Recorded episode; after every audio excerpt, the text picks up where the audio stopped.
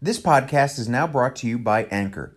Anchor is the easiest way to make a podcast. So let me explain. It's free. There's creation tools that allow you to record and edit your podcast right from your phone or your computer.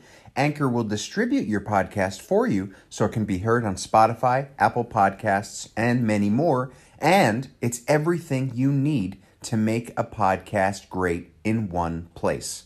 All you have to do is download the free Anchor app or go to anchor.fm to get started. Welcome to the Breaking the Barrier podcast. This is episode 52. This podcast is sponsored by Generation UCAN, the smarter energy nutrition that's powered by Superstarch, a slow release complex carbohydrate that uniquely delivers steady, long lasting energy to keep you fueled and feeling good. Visit generationucan.com.au and use the code Breaking the Barrier for 15% off your first purchase. That's generationucan.com.au and use the code Breaking the Barrier. Generation the best choice for steady energy. This podcast is also brought to you by Audible. Get a free audiobook download and 30-day free trial at www.audibletrial.com forward slash breaking the barrier. Over 180,000 titles to choose from for your iPhone, Android, Kindle, or MP3 player. That's www.audibletrial.com forward slash breaking the barrier. My name is Andrew Lorenzo, and I have committed myself to pushing my body and mind to their limits in my attempt to run a 2 hour and 40 minute marathon by the year 2020. Over the course of my journey, starting in 2018, I've discovered many things about the human spirit that I want to share with all of you. It's my hope that I'll help you reach your true potential and inspire you to go above and beyond what you ever thought possible. With the help of an amazing community of listeners and speakers, we can all push ourselves harder than we ever have in hopes of breaking the barrier. Hey everyone, and welcome to the Breaking the Barrier podcast, where I hope to inspire you to go above and beyond what you ever thought possible. My name is Andrew Lorenzo. Thank you so much for listening. Remember, you can find all things Breaking the Barrier at the website breakingthebarrierpodcast.com. You'll find detailed show notes, links to my life coaching and mindfulness coaching services, as well as a link to request to join the Breaking the Barrier Facebook community group. Of course, the Facebook community group is a place where you can go if you have questions, comments, victories, anything having to do with your journey. We're all there to help you out, listen, and celebrate your victories. I also want to remind you that if you are enjoying the podcast, please hop on iTunes, subscribe, and really, really important, leave a review. It takes like 20 seconds and it will really help the popularity of the podcast in terms of getting it out there and letting more and more people hear it. Because the more reviews I get, the more visible the podcast is. So we've got an exciting episode today. I'm going to be talking with Nick Jankowskis of Mets Performance about the importance of VO2 max and, of course, what it is. Before we get into that, I want to give a couple of shout outs and mentions to some of the Breaking the Barrier members who are going above and beyond. So this first shout out goes to Dean. So Dean posted in the Facebook community group with the results of his really ambitious goal for this year. Dean said, Hey guys, at the start of this year, I set myself a stupid goal of running three ultra marathons over the year. Well, I'm happy to say that yesterday I successfully completed my third 50K for the year. I was dreaming of finishing yesterday's run in under five and a half hours and somehow managed to achieve that with a few minutes to spare. I'm so stoked. Never give up on your dreams, guys. With a little determination, anything is possible. What a great message, Dean. Thank you so much for sharing. And for those of you who are not part of the Facebook community group or, or are part of the Facebook community group, just want to say once you get there, Dean actually has posted a race recap video, which is really awesome.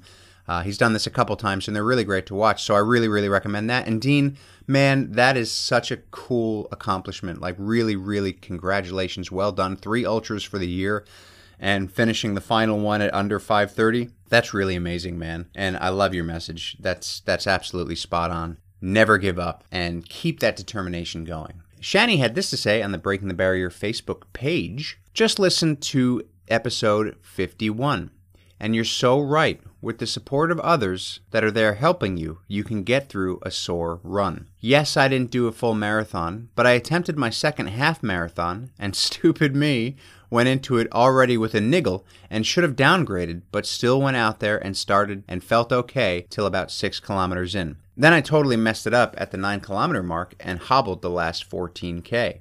But with all the messages I got, I was determined to cross the finish line and collect my bling. I didn't get up at 4:30 a.m. to get a DNF against my name. Just think, next year we both have a redemption run to do and complete. Absolutely, Shani. I'm with you 110%. I'm so ready to get back to a race and have my revenge. And good on you for, for continuing your race as well. I think you hit the nail spot on the head. It, it, you know that running community is so important and they just come out of the woodwork. I mean, they're always there, but when something's going wrong, they're there for you like so much and so fiercely that it would almost be impossible to not want to cross that line. Obviously, there are extenuating circumstances where you can't, but you know, if you can, do. And congratulations on doing. So rock on. I'm noticing a pattern in the last couple. There's a lot of quote unquote stupid things going on. Stupid goals, stupid niggles. so we'll get there, everybody. We're all going to educate ourselves soon. This note comes from Omar. Very inspirational. Keep up the good work, Andrew. I really enjoy this podcast and it helped me a lot preparing myself for my second full marathon, as well as other topics related to running. Thanks again, Andrew. Uh, Omar. That's so nice. Thank you for sending that note in. That's that's really that really means a lot to me. I'm I'm glad that I was able to help you towards your marathon, and and I'm so stoked that you got a PB in that one. So thank you very much for sending that in, Omar. That's um, that's huge. And this last note comes from Austin. Austin said, "I've been looking at the fire in my eyes, trying for change, but I always come up just short. With your help, this time I'll break through those barriers and change myself." Absolutely, Austin. I love the determination that I can just sort of hear coming from that message, man. Like, I, I hope you go for it. And, you know, sometimes we do come up short. You know, I, I've come up short a lot of times in my life, and we don't always get it on the first try, and that's okay. But it sounds like you've got the determination to keep going, and I'm really excited to see where your journey takes you. So go for it, man. Absolutely go for it. So, congratulations again to all the members of the Breaking the Barrier community who are going above and beyond. Remember, check out a link to request to join that or send me a message on Facebook or Instagram at Breaking the Barrier Podcast, and I will send you the link or approve your request so you can get in on that action. So, okay, I want to get into today's episode speaking with Nick about VO2 Max and what exactly he does as a VO2 Max facility tester. So, at the very core, VO2 max is basically known as maximal oxygen uptake, and it's the measurement of the maximum amount of oxygen a person can utilize during intense exercise. And Nick tests this and tests your body's ability to use this at his facility here in Melbourne. So, Nick is a sports scientist and endurance performance coach at Mets Performance Consulting. He's a specialist in improving endurance economy by prescribing strength and conditioning and performing biomechanical analysis of human movement to ultimately improve endurance performance, simultaneously assisting the reduction of injury risk associated with endurance sports. He's got a Bachelor of Exercise and Sports Science with a major in sports coaching. He's an accredited exercise scientist. He's part of the Australian Strength and Conditioning Association, and he's an Australian Weightlifting Federation sports power coach. So he's definitely got the experience behind him. He knows what he's talking about. The fact that you were able to do this workout doesn't matter if you were slow or struggling. I mean, the fact that you got through it, I mean, that in and of itself is is huge. I think I have to imagine that uh, the reason that a, workout like this would be included in a plan is probably I'd almost say it's more of a mental thing than a physical thing. I mean, yeah, to work out for three hours physically is a crazy endurance trial, but the fact that you stuck with it and you didn't give up, that says to come onto the podcast and talk a little bit about Mets Performance and what they do in terms of their VO2 max testing facility. So, Nick, thank you so much for coming on. That's really awesome. No worries. Thanks for uh, thanks for nailing the pronunciation on the last name too. Good one. Good Uh, one. you know, it's always, I- always, I'm- always a tricky one. I've No, done it once. having I'm not going to do it again. yeah.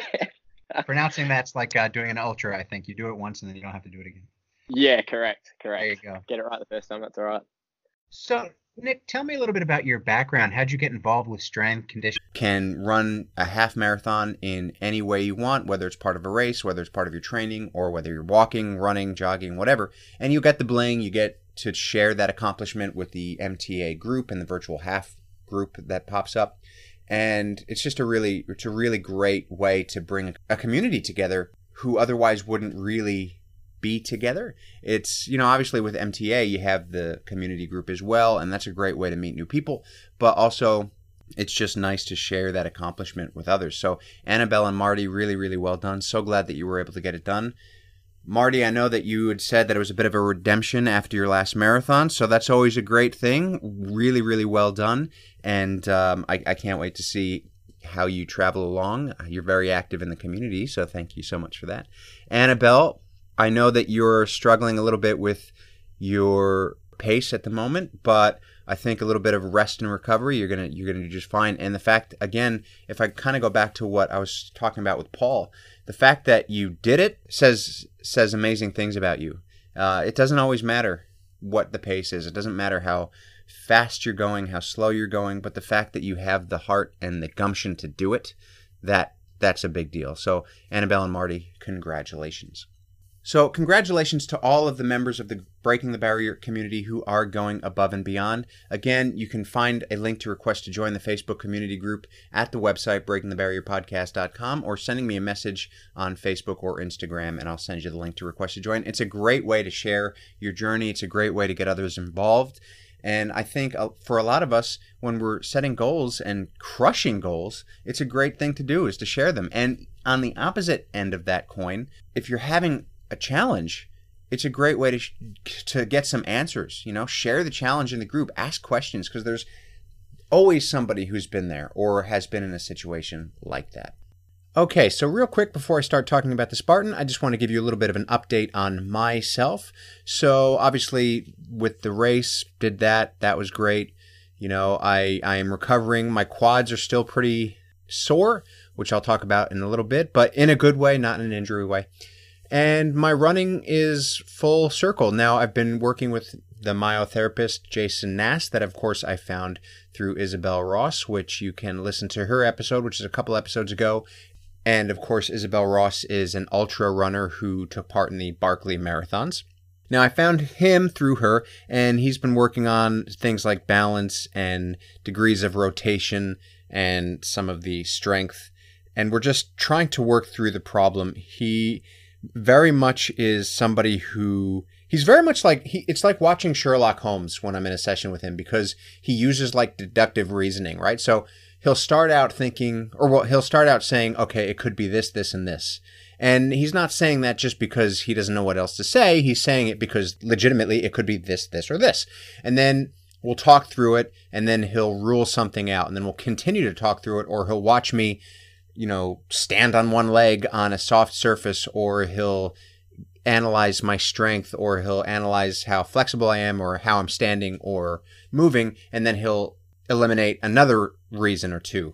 And then we'll just keep going through the motions, and you know we're gonna we're gonna continue to do that until we can really get on top of this problem. And you know I'm I'm continuing to work on my speed, which is great. Like this morning, I had uh, a great workout. It was a two mile warm up, about a 3K warm up, and then eight times 800 meter repeats. And so I kept those at about a seven, about a 715 to 730 mile pace. That's about a, I don't know, it's like a 430 to 440 kilometer pace for the first four to five. And then the last three, I actually sped up. So it was really great. I was feeling strong and I sped up at the end. So I was doing closer to 415 kilometer pace or about a 650 to a 705 mile. And you know the, those workouts are tough. You know eight times 800 meter repeats sometimes doesn't sound like a big deal. Like i mean i'll look at it and be like okay that's that's a, that's a cool workout. But by the time you're done man like it's hard. So the fact that i'm able to to pick up the pace at the end of it i'm really really excited about that. I mean it was it was a bit tougher today than it normally would have been because again my quads are still a bit sore and I'm still recovering from the Spartan.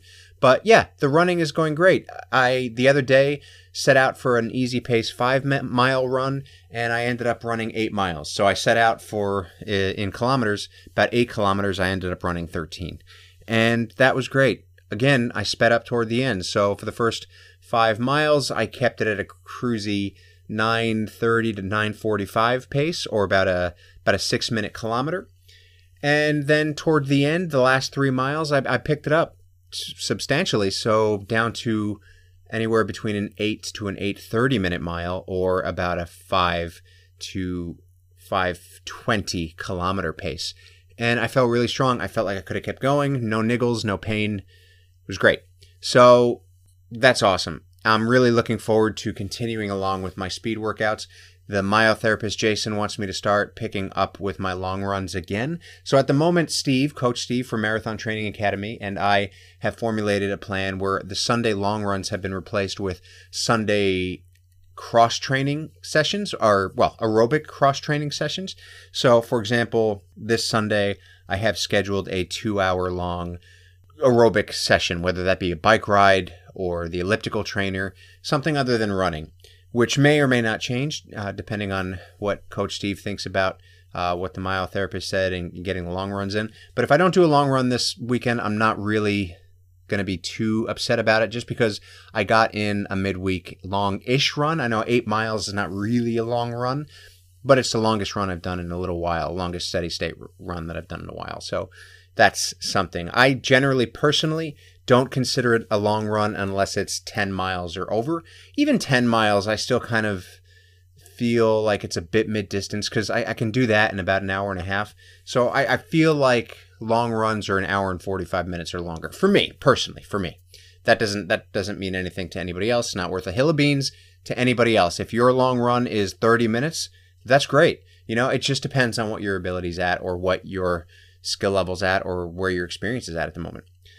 So that's where I am at the moment. I am confident that between these new workouts and Jason and, you know, Coach Steve, that I will be able to beat this injury. And right now, at this moment, I am looking at probably not doing an April marathon. I don't know, that might change, but I'm, I'm possibly going to do the Gold Coast Marathon in July as my next marathon. So that gives me from now seven and a half months or something like that to really prepare for this thing. And by the time I get there, I'll be looking to be chasing a 320 or a 330 time. I know that's ambitious, but that's seven months of speed work, seven months of really working with my body to make sure that everything gets sorted. And I think that I can do it. Now, the, the 240 may not happen in 2020. Matter of fact, I can I can say with some confidence that it won't maybe I'm hoping that I'll be able to BQ in 2020, but even that might be a little bit of a stretch if I'm doing a 320 to 330 marathon, best case scenario in July. So we'll see what happens. But, you know, this journey again was never so much about just the time and the schedule in which I want to do it. It was more about working with my mental capacity and my physical capacity and see what my limits are. You know, I've said this before a couple years ago if I had hit these roadblocks, I would have given up. You know, hands down, given up. But the fact that I'm, I'm still going and still trying to figure out a way to keep going, that excites me. And it excites me to see where I'm going to go with my running. So, okay, the Spartan. Now, well, the first thing that I want to talk about is just my general experience with the Spartan. So I got into the Spartan races just this year. So March was my first one out in the Tooradin Estate here in Victoria. I started my Spartan journey with a super. So the super is, like I said, the 13 kilometer obstacle course, and that was that was really hard. It was really really hard because a I had never done one before. I had never, I had not really trained for it. But B, in Tooradin that day in March, it was like stupidly hot. It was, I think it was like 37 degrees Celsius by 9 or 10 a.m. And that's about, I don't know, it's like 100 degrees, 105 degrees or something. So it was dumb. but it was a lot of fun. We got through it. Uh, so that was my first Spartan. Of course, I do have a lessons from a Spartan outlining that particular race. I can't remember what episode it is, but have a search for it. Lessons from a Spartan in the Breaking the Barrier podcast. Have a listen. Um, and then so with this one, it was it was a similar it was a similar experience for me. I trained a little bit more than I did for the last one, and by a little bit more, I don't mean much more. I just mean that I spent a little bit more time, say, with a rope. But even then, I only was able to climb the rope maybe two or three times out of the 30 that I attempted it in my training, right? So it wasn't like I was going gung ho. I worked a little bit more with the monkey bars, so I was overall pretty pretty happy with with how the Spartan went. But it was just a great experience. You know, I was there with I was there with a team. You know, we raced as a team. You know, Andrew, Andy, who has been on the podcast before with the park run episode, sort of is our team captain, and it's an honor to run with him. I love running with him. One of my favorite. Sure. Pretty much just VO2 max. We just want to see the highest possible ventilation, highest possible heart rate, really, and the, the greatest usage of oxygen at, at, at those variables to give us the, the highest VO2 max we can and run at the high speed 10 to 12 minutes, you're not going to be inhibited too much by accumulated fatigue. Yes, lactic acid's going to be up there by the end, but it's not long enough to really start making it absolutely hurt and impact how high that VO2 max number can get. Yep. So that's one side of the spectrum. We use that for a very small portion of our clients that come in and see us. Like I said, five, uh, 800, 1500 meter runner, perfect. The one that we majorly use for the longer distance events isn't quite as good at getting the best VO2 max result, so you get a little bit of a, so it's only a couple of percent lower than what you probably could get to, but it gives us more advantage in terms of those submax zones that I was talking about before. So we use a three minute ramp test. Yep. So every three minutes, we'll increase the speed by 1K an hour, again, using the treadmill example. So we have bigger steps up, but it's over a longer period of time, allowing an athlete to steady state a bit more at that stage. Sure. Test goes for about 18 to 20 minutes on average. But what it allows us to do is then take a blood lactate sample. And this is where at the end of each stage because we've steady state. And this is where the useful information comes from because if we can get that blood lactate sample. Love you, buddy. You were there too. um, basically, we started with the sprint on the Saturday. Brendan didn't take part in the sprint. That's why I, I forgot to mention his name because I was, I was, I wrote down everybody that did the sprint with us. But so we did the sprint on Saturday, and it was really a lot of fun. It took us about an hour and twenty minutes to do it, and it was it was a blast. The Sunday was the Spartan Beast, which was the half marathon. That's what Brendan joined us for. So again, kudos to Brendan. This is his first Spartan. Really, he's just getting into fitness, and he decided that his first race was going to be the Spartan Beast up Mystic Mountain. That's crazy. You're crazy. Well done. and that was that was a lot of fun. So that took us about five and a half hours. Some of us got injured along the way or were struggling with injury. Thankfully, I was not one of them for once. Not that I'm thankful that anybody was injured, but it was just it was it was nice to not be the injured one for for once. And so yeah, we traveled on through. Now, just speaking about some of the obstacles. I mean, I don't want to get too much into the obstacles because, as I said in my last episode about the Spartan, part of the fun is sort of hitting the obstacles when you're not sure exactly what to expect. I mean, there are obstacles that you know, right? So there's the rope climb, there's the spear throw, there's the fire walk in some in some areas. We didn't have the fire walk. I don't think we had the fire walk back in March either. Um, there, of course, are the basic walls, and you know, to get to the start line, you have to jump over a wall first. So you're you're getting an obstacle right away. But there are also obstacles that you know that are just fun, like the barbed wire crawl. It's not particularly hard. It's you know, it's just it takes a while because it can be a, a quite a long distance, and depending on if you get caught or not. But it's great photo op anyway. But yeah, some of the obstacles that I did not expect to be hard. I will say, for example, the horizontal rope to settle. Um, lactate as a, as a whole will start to steady state a little bit. It's not constantly on the rise. So it just gives us a better picture of what you're going to be doing in those those sub maximal intensities. So we use that mostly for our longer longer duration events and longer duration athletes. It also gives us the ability to have a look at what someone's training zones are and break down. All right, from a zone two long slow running perspective, depending on how many how many zones you're using, Um, we use a five zone system, so zone two is your, your long, slow, continuous running. Um, what heart rate do we need to be sitting at? What pace does that cor- correlate to for a best effect in terms of building the Ks into your legs, um, managing fatigue? What types of intervals we need to be doing? We can see those clear progressions um, through the three minute ramp test better than the one. But the downside is VO2 max as a whole, we slightly get a, an impacted reading because it is a longer test. So yeah. it is a bit of a trade off. Like I said at the start, though, it's it's all what information do you need, and we'll apply the appropriate test protocol to give you the information that you need. Yeah, right. And I remember that. I remember we started when I did it. I think we started at like a six mm. minute kilometer, and then mm. we ended somewhere just below a five minute kilometer. And it wasn't. It's not like that's that.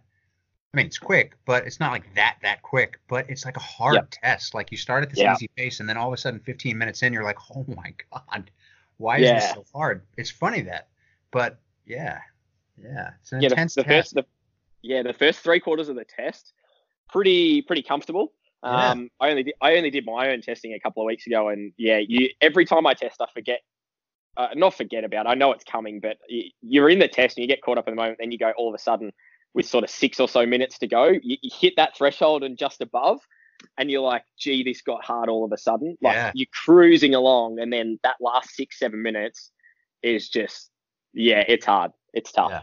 And that's like, that's where it's just motivation comes into it. We we get the we get the tunes on in here and, and start yelling and screaming because trying to get people up to get them th- through the end because it, it, becomes a mental battle at, at that last little couple of minutes. Totally, yeah, like like yeah. a lot of running does. Look at that. There you go. Yeah, yeah. And so, sort of once you uh, once you sort of know what your VO2 max is. Well, actually, uh, before that, what what's a good like what's an average sort of number for a VO2 max? Depends what we're yeah, depends what we're looking at. I, we get asked this question a lot, and I always it, it's almost the million dollar question in terms of what's a good VO2 max and what's an average one, and and having a this particular VO2 max is that going to do me um, do me better or worse? At, at, the end of the day, so we've got two two types of VO2 max. I'll cover this first because this will make a little bit more sense. We've got what we call our absolute VO2 max, which is just the total amount of oxygen you can take in transport utilize in uh, at a maximal level in one minute that just is an absolute amount. It's what you're taking in, regardless of your genetic, physiological, and anatomical factors. Yep. So generally, in that in that regard, we see bigger, taller athletes have really high absolute VO2 maxes. Um, as as an example, we like, and where that stems from is just bigger lung capacity, more muscle mass, more blood volume, etc. So they can take in transport, utilize more. Um, we also have our relative VO2 max. So we take your absolute, we divide it by your body weight in kilograms, gives us our relative VO2 max. And this is the one that most people talk about. It's what you get on your Garmin if it estimates VO2 max, um, on your watch, things like that. Um, it's milliliters of oxygen per kilogram per minute. So it, it'll come out as something like something pretty average. When I say average for depends on your your age category, your gender, height, weight, a, a, a lot of different characteristics, but something that's pretty average that we see across, let's say you your upper upper tier amateur athletes. So there may be in a in a triathlete circumstance, there might be a top 10, top top 15 in their age group finisher. Probably somewhere around a 60 mark is what we generally see at those those upper ends of the age groups. Um, so in terms of general population though, probably close to 45, 50 is just a good good average score for someone who's somewhat fit, but they're not they don't call themselves sort of a top end age group or they're not really training for something specific. Um, they're just sort of general fitness, sort of 45 to 50 is pretty typical. Your elite guys, eh, and again, probably I'm getting these numbers more from the male side of things to start with, but the elite guys are generally sort of, depending on their sport, up in the 60, yeah. anywhere really 65 plus is starting to get on the elite end of the spectrum with your guys like your Chris Froomes in, in the Tour de France, your um, Kipchoge, obviously, what two days ago break broke two hours for the marathon for the first time, which is pretty impressive. I was impressive. About to ask you what you think his was. yeah, he he's he's probably high 80s, I would yeah, say. Wow. I mean, he's he's probably 55 kilos. Doesn't have the best absolute, but it probably like what four and a half, five thousand. It's for his size, it's probably pretty high up there. But he's not carrying the mass, so it, it, he's got a. He'd probably have yeah somewhere in the high 80s, I would think. Um, some of the top end cyclists are in the 90s, like highest record is like 96. Again, coming back to cross country skiing, those guys are are insane because of the altitude effect that they get in their training and the demand of their sport as well. So really, it's what what's good for your sport. Typically, we see really big VO2 maxes uh, relative in cyclists. Yep. An interesting one, because um, often we talk about runners using more ma- more muscle mass. So you might think that um, with the arms swinging, legs going, cross country skiers, things like that, you, you might have more oxygen usage across your whole body. So that can lead to higher VO2 max. But we often see, particularly in cyclists, we see VO2 max a lot higher purely from the fact that they're able to get their ventilation up there. They can yeah. get more air in to start with because their body's in a stable position. Um, the torso's quite relaxed. There's no impact coming up through the ground through their leg, jamming up their diaphragm, um, causing that shortened breath. They can really just open their lungs up and get that full deep breath in. So when they're breathing faster, they're making the most of how much air they're getting in. Not all of that air is oxygen, um, but if we can get more air in, if you can get a ventilation of like we've seen, we saw a six foot six, 110 kilo cyclist get his ventilation up to like 266 liters of air coming into his lungs every minute. That's huge. Of course, he's going to have a high usage of oxygen because he's got so much better chance at getting oxygen in, in the first place. Um, so that type of thing we generally see cyclists can get up to those high 80s and, and 90s at the elite level, um, whereas runners sort of struggle to get up there a bit. But running then also becomes a bit more about what your economy is doing. So you may not have the highest oxygen usage um, in the field, but if your technique is is wasting the least amount of energy and you're making the most of that aerobic energy production, um, that is also a pretty critical part of the puzzle, as well as what percentage of your engine you can hold over the duration of the race, etc. So this is where we can start talking about. I mean, coming back to Kipchoge, everyone, obviously everyone's all across the the four percent Nikes and the the, the next percenters as well. Um, yeah it's the type of thing that I mean, at the end of the day, those those four percenters or the next percenters, um, the the research on them was that they would drop oxygen consumption at the same intensity by what was it four percent really? So it'd be four yeah. percent lower. What does that mean? It, well, you're not having to expend as much energy um, o- overall, so it t- basically makes that workload a little bit easier. So when they do push push the pace up a bit, he's just cruising. I mean, if if you watch the back end of it, I think from 36 kilometers into the rest of the rest of the race, except for I think the last K because he obviously picked it up and got rid of the paces and went off. He's averaging 250 pace per K. I mean, and he and he's smiling. He's cruising. Like I love it, I love watching him run. He always smiling. yeah, always it, smiling. It's, it's nuts. But a lot of that stems from running economy. I mean, yeah. he he doesn't want to be using necessarily massive amounts of oxygen and burning huge amount of fuel. He wants to be as I don't I don't like using the word efficient because it's strictly not correct in terms of the physiology, but he wants to be as economical as possible, mm. make the most of the oxygen he's using, but a lot of that comes from his biomechanics. Um, you watch his technique, and it's this effortless floating technique that he's not wasting a, a, a single um, milliliter of oxygen or, or energy usage. He's just floating through and uh, and getting the most of it. So in terms of VO2 max, he may not have one of the highest record in the world, but he can use a really high percentage of the engine he's got, and he makes he makes that engine work as economically as he can. Yeah. Um, so so the, the, you can start to see there's a few more factors that work into it above above and beyond what what VO2 max can tell us, um, which is why all that sub maximal data is really critical. And so once you know what that VO2 max is, and yep. what what what can you do? Like what can you specifically as a runner, say as a runner, what can you do with that information? How can you improve it? Can you improve it? Uh, what comes next? Yeah, so the big the big one is um, from from our perspective, is we break down the data, and, and as you know, when you come in, we we analyze the data for a couple of key points. R- really looking for for our we, we use a five zone training zone system to to give the information. So um, zone one being active recovery, zone two your endurance or long slow, zone three a threshold slash tempo. Um, you can break that one down into two if you like. Zone four being your sort of in above threshold to VO2 max, and then zone five, technically speaking, being above VO2 max, so semi anaerobic. Um, from the information we do also get through ventilation, what your lactate's doing, we and, and what your usage of oxygen is like, we can have a look at all right, which end of the spectrum do you really fit? We see two common common types in athletes that do come in. The first one, which is the most common, is a lot of endurance athletes typically will do lots of long, slow continuous training. Makes sense. We need to accumulate the Ks in the legs. We're really good in terms of just going all day at a pretty comfortable pace. So we generally see their usage of oxygen is really quite consistent. And then sort of getting towards threshold, things start to decline quite rapidly. um, lactate starts to increase really, really fast because all of a sudden our body goes, I can use oxygen really well, but I can't use it quickly. And as that rate increases, as we increase intensity, we need to get more oxygen faster, but our body just can't process it. An OCR, they're talking about an obstacle course race. And these distances range from the 5K to marathon distance to ultra distances as well. And they're held in, I think, 30 countries at this point.